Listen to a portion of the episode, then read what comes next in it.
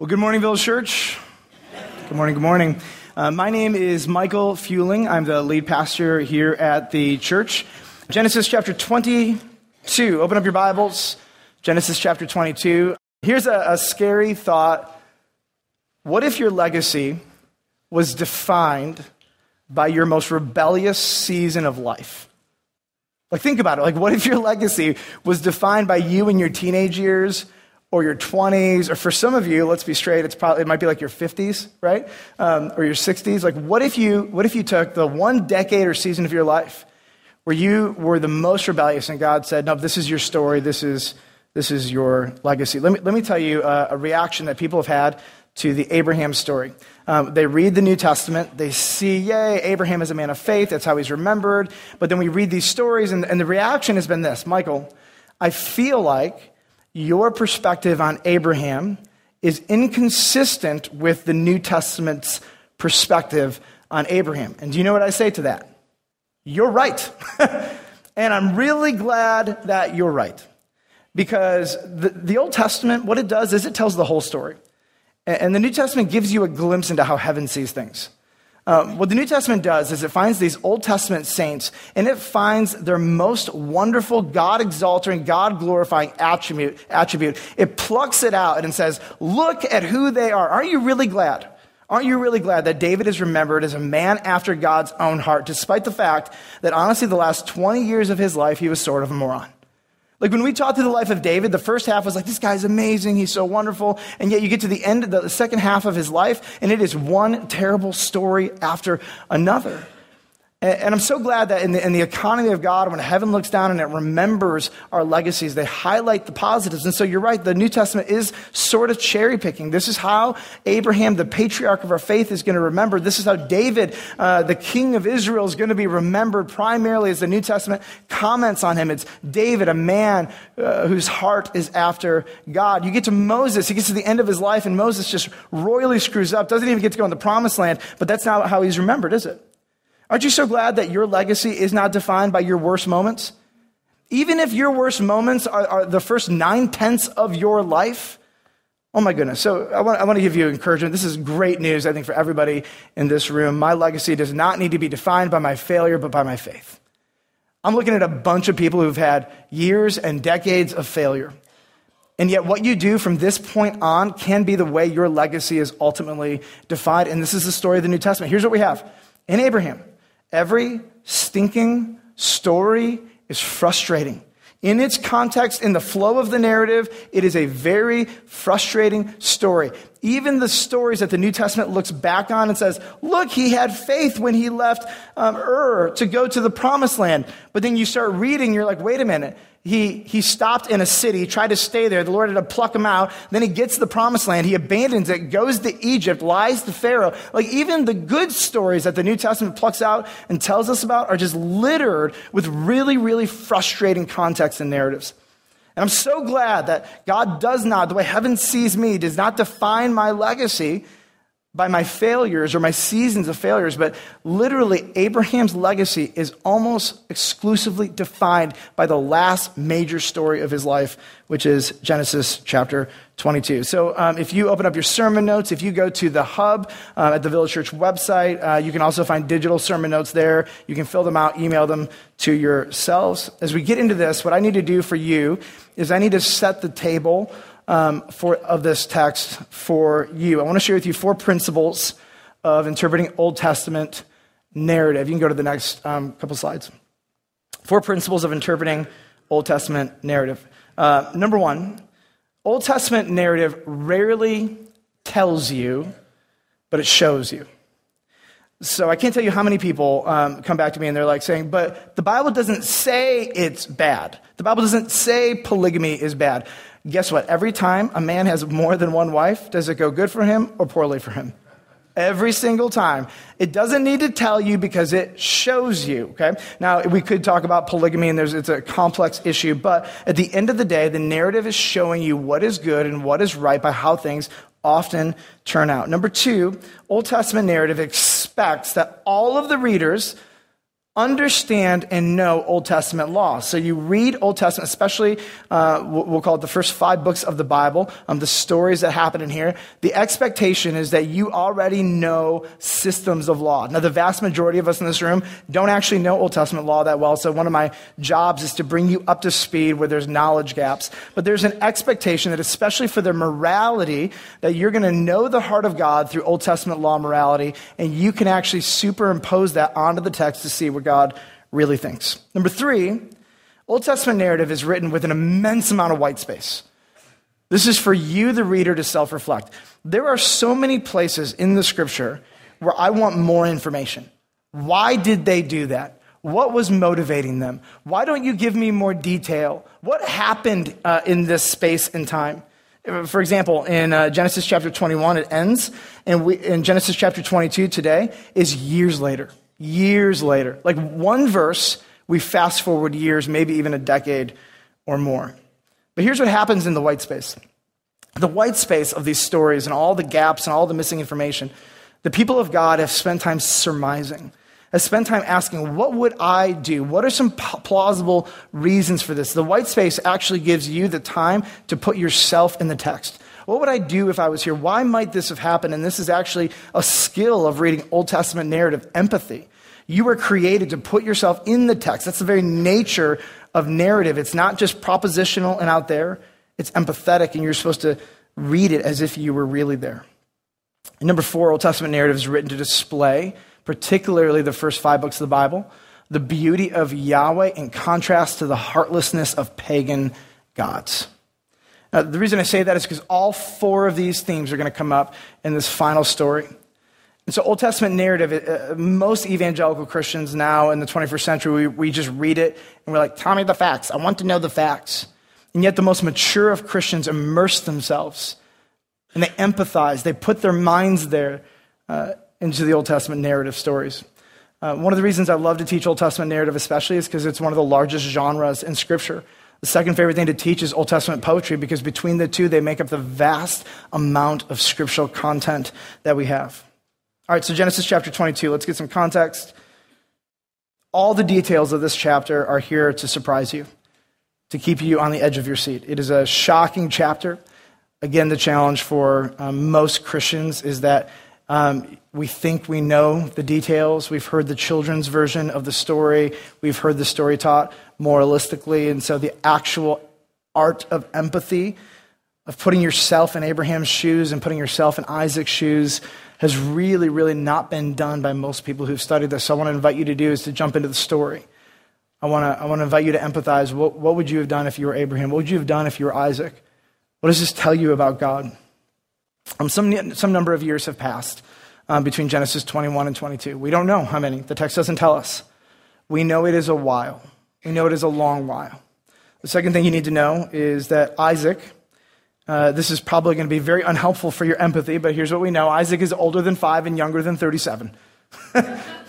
You're like, I want to know exactly what it is. And so the text is a little elusive.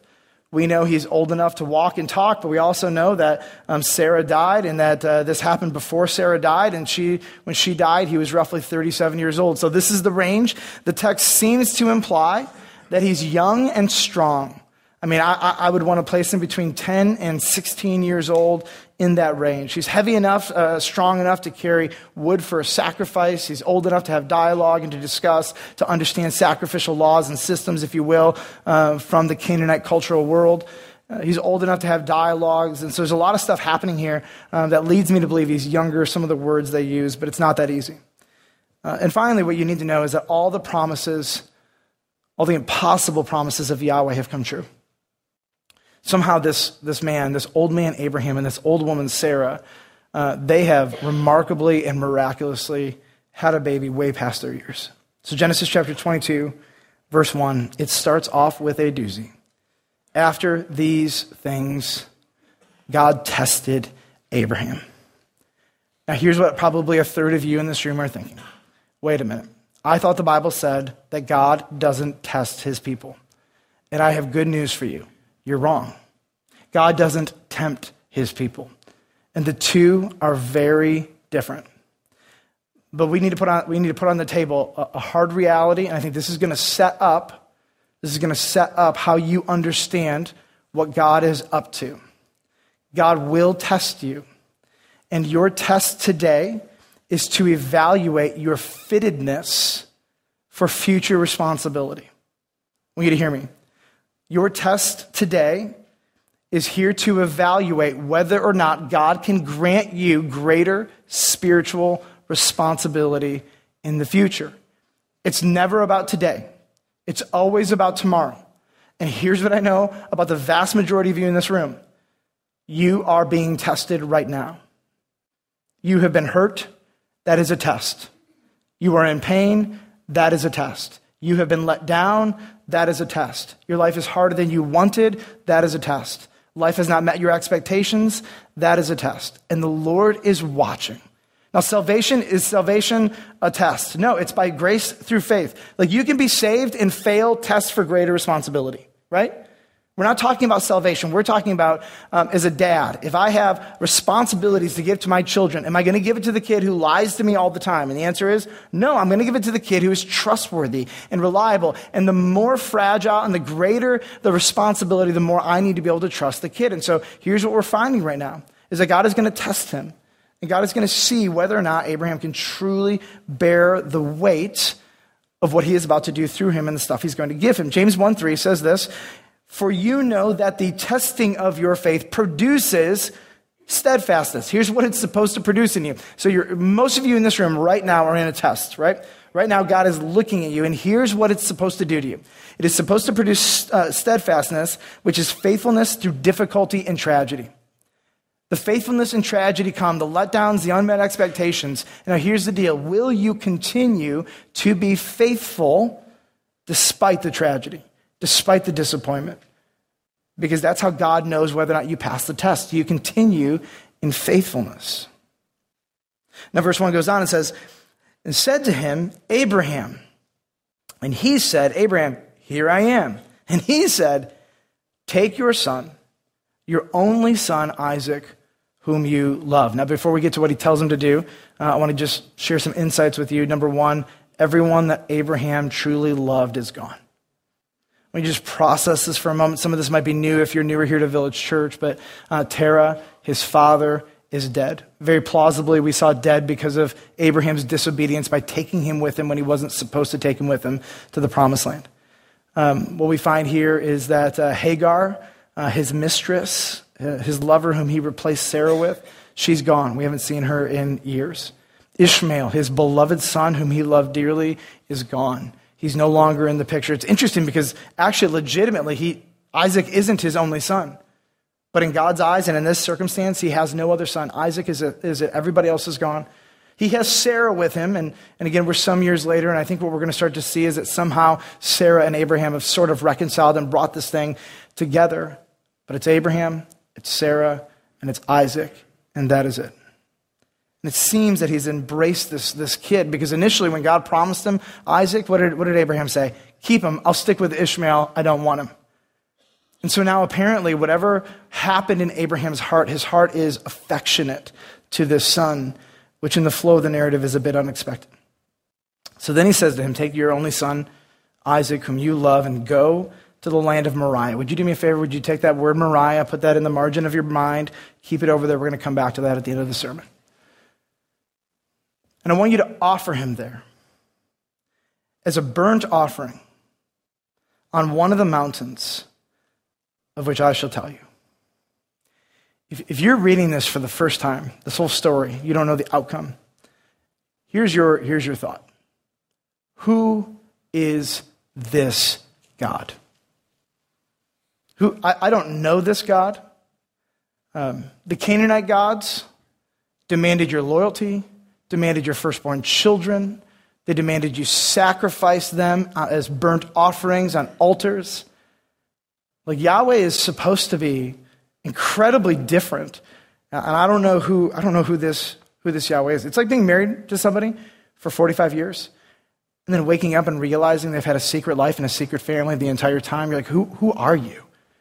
This is not just like, a hard ask. God has spent decades with Abraham proving to him that he is not like these other false gods. He is infinitely more kind and gracious and beautiful and compelling. And here we are. Now he's just turning into these other gods. What is going on here? Verse 3, so Abraham rose early in the morning, saddled his donkey, and took 2 of his young men with him and his son Isaac. Does he complain at all? I feel like I'd have some serious words with God, right? So the Bible's pretty clear. When Abraham doesn't like something God's going to do, does he speak? Yeah. And does God listen? Yeah. And do they dialogue? Yeah. Doesn't say a word. He gets on his donkey, he gathers his men, and they just go. And he cut the wood for the burnt offering and arose and went to the place which God had told him. On the third day, you're going to just find foreshadowing, by the way, all throughout this. If you haven't picked up yet, this whole story is one big fat arrow that points to Jesus and the crucifixion. Okay? That's what this is about. Forget morality, forget all the other things that God could do in your life, like big blinking arrow, Jesus. Jesus is the plan, and God has given these foreshadows all throughout the Old Testament, pointing us there. Verse 4, on the third day, Abraham lifted up his eyes, and he saw the place from afar. Verse 5, then Abraham said to his young men, stay here with the donkey. I and the boy will go over there and worship and come again to you. And Abraham took the wood of the burnt offering, and he laid it on Isaac, his son. White space. What is Isaac doing? You don't know. Okay, Dad, whatever you want.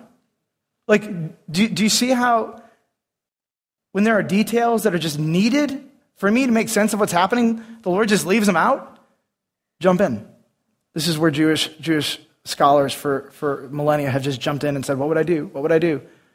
This is the point. Jump in. Jump in. You're not distant from this. What would you do if your dad laid you on a pile of wood and it was about to burn you alive? Would you fight? He took in his hand the fire and the knife. So they went, both of them, together. Pop quiz, which one of these represents Jesus? Isaac. Good, Isaac. Good, lovely. Isaac said to his father, my father. I mean, do you feel this? And he said, here I am, my son.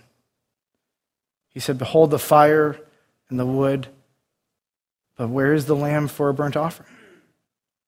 I want to know, what did Abraham tell him? I mean, this is all just super emotional. Abraham said to him, God will provide himself the lamb for a burnt offering, my son. So they went, both of them, together. White space. What are they talking about? What's the conversation? What if you thought you had your last 20 minutes with your one and only son? What conversation would you have? I can tell you a lot of things that I would want to say. You also don't want to freak him out. You want to protect him. What does Abraham feel? Empathize, jump in. You have one son, you've prayed for this son, you've waited for this son, this is the son that God had promised, you've struggled with infertility for years, and the Lord says, give him away. What do? Personally, I feel like there should be more fighting in this text. I feel like Abraham should be fighting with God, I feel like Isaac should be fighting with Abraham. Verse 9, when they came to the place of which God told him, Abraham built the altar there, laid the wood in order, bound Isaac his son, laid him on the altar on top of the wood. So what kind of father would do this? Let me give you an answer. Tens of thousands. This is not a new ritual. This is a known ritual. This is what thousands of fathers under the leadership of the Canaanite gods have done to their firstborn sons. This is life in Canaan. Isaac, I mean, who knows what he's thinking? I do know this. Abraham's over 100 years old, and I can imagine my 8-year-old could take my 100-year-old grandpa down, right? Verse 10, then Abraham reached out his hand, he took the knife. The words are chosen so meticulously. To slaughter his son.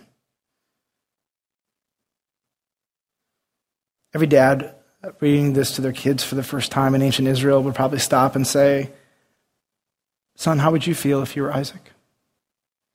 Just pause them, soak in the moment. Every detail is excruciating. By the way, this isn't like, I got to get chapter 22 done in my Devo plan today. This is pause, empathize, stop, surmise. What would you do? What does this tell you about God? How could God plausibly do this? And then there's the greatest, I think, moment of just relief in all of Scripture. The angel of the Lord, who is Jesus, shows up, says this. The angel of the Lord called to him from heaven and said, "Abraham, Abraham, ah!" Like, the idea is that Abraham is in motion. And he says, "Here I am." Like, thank God, right? And every reader is like, oh, what is going on here? Why is the Lord doing this? And Jesus says to him in verse 12, "Do not lay your hand on the boy or do anything to him, for now I know that you fear God, seeing that you have not withheld your son, your only son, from me." I don't want you to miss the absolute irony of being able to read this side of the crucifixion. Jesus himself stops him because Jesus himself has every intention of being the new Isaac. Because Jesus has every intention of going through with the slaughter of his body under his heavenly Father. Why test him? Well, is Abraham's heart laid bare before you? Guys, the man of faith has finally emerged. The Abraham that we know and love from the New Testament that they talk about, he's finally here, and it's 100 and some odd years into this guy's life. This is an unforgettable moment for every follower of Yahweh from this moment on. Yahweh is not like the Canaanite gods. There are so many false religions and false gods in our world right now, and Yahweh is infinitely more beautiful and compelling and gracious and merciful. Verse 13, Abraham lifted up his eyes and he looked, and behold, behind him was a ram caught in a thicket by his horns, and Abraham went. I mean, this is just what I'm imagining. I'm imagining tears and tears and tears and wailing and sobbing and relief. Like, I think we just like, we sterilize like this guy. We're like, he walked over and then he got the ram out of the thicket. And you know, like this is not how you're supposed to be. And Abraham went and he took the ram, he offered it up as a burnt offering instead of his son. And so Abraham called the name of the place, "The Lord will provide." As it is said to this day, "On the mount of the Lord it shall be provided." I want to just shout out a couple things right now.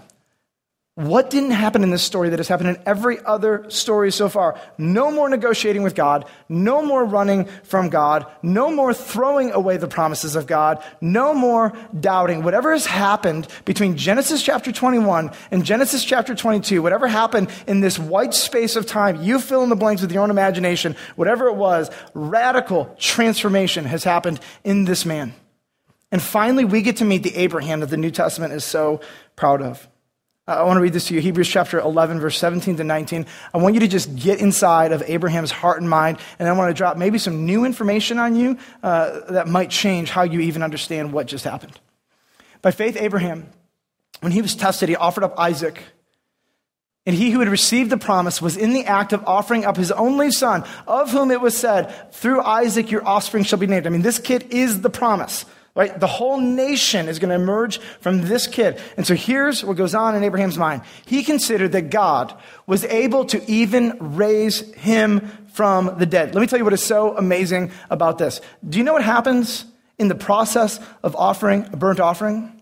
Okay, so in our brains, here's what I think happens. He stabs him in the heart.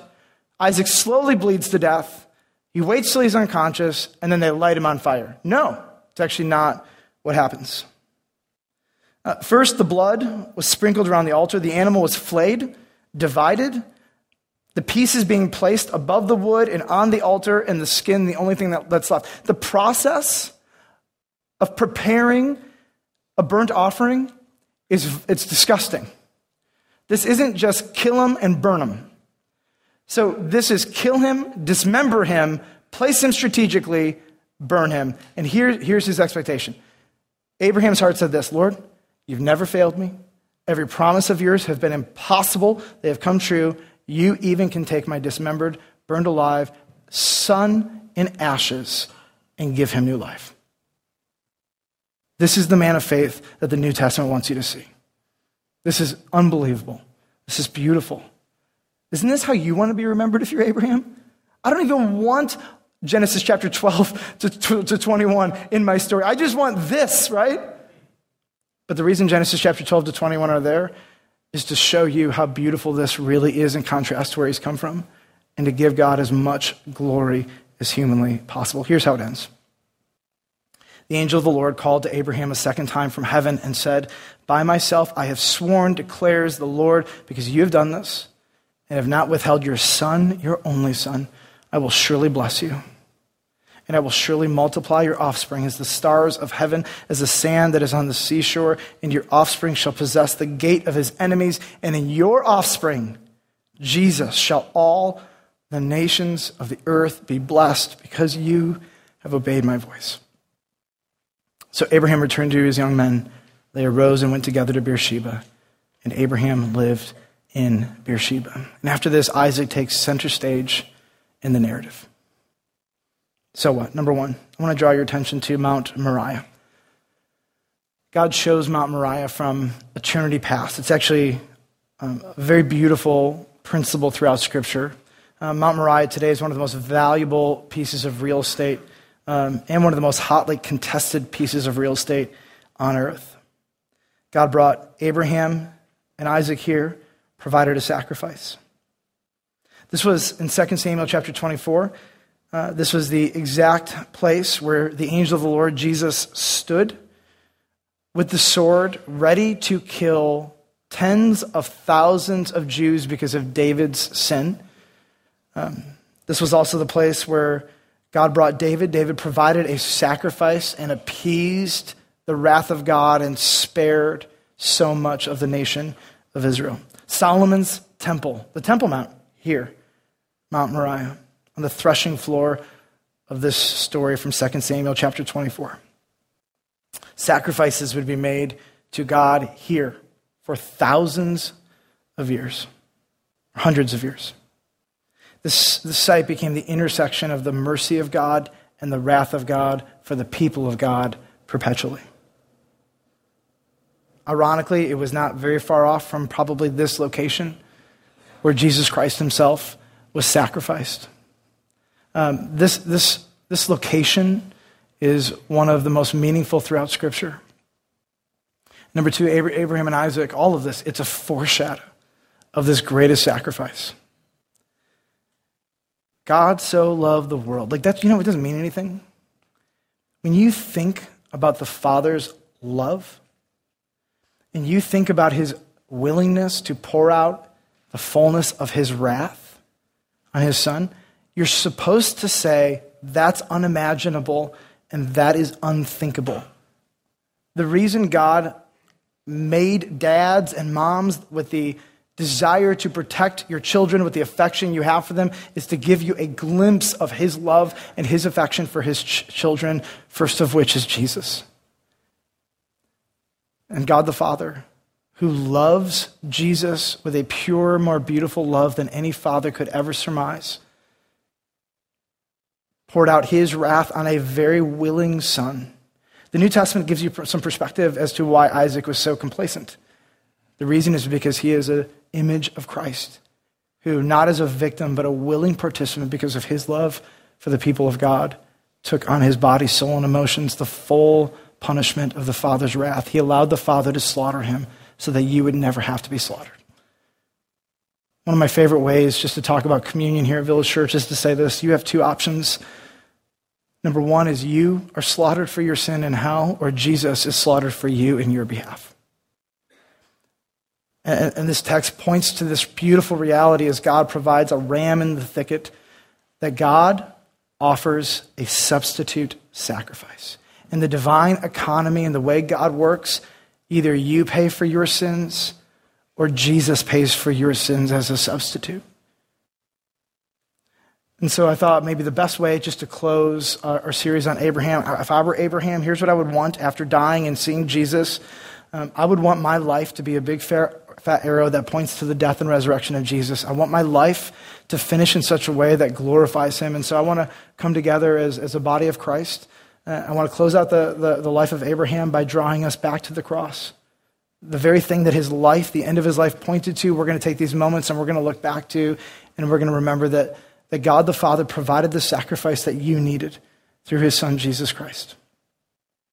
And so maybe today you're here and you've never trusted in Jesus, and you've seen God as stoic and distant or whatever you've seen him as. And what the story of Abraham shows us is that God is a loving father, that God is a good dad, and that God has loved you so much that he actually gave his son Jesus to die for your sins so you would never have to. And to validate that the sacrifice was truly accepted, God raised his son Jesus from the dead and has glorified him, and every single name under heaven will bow at the name of Jesus. All of heaven and hell and humanity see a resurrected Jesus Christ, who is the King of Kings and the Lord of Lords. Jesus himself took on our punishment for us. So if you've never trusted in Jesus Christ, I have amazing news for you. I want to just dismantle one simple, ridiculous lie that almost everybody in this room has believed at one time in their life, so you're in good company if you're still here. And the lie is this: good people go to heaven. The sacrifice of Jesus is unnecessary if good people go to heaven. This whole story is unnecessary if good people go to heaven. Good people do not go to heaven. In fact, in God's economy, there are no good people before God. Good is an arbitrary distinction that we make up as we compare ourselves to one another. In fact, good people in the world's eyes end up going to hell unless Jesus Christ pays for their sins. And the only way to have Jesus Christ's blood cover your sins is to place your faith in Jesus Christ. That is it. And so here's the question for you and every other human on the planet: will I trust in Jesus for the forgiveness of my sins? Because there are no other ways to be forgiven. It's not going to be through your good works.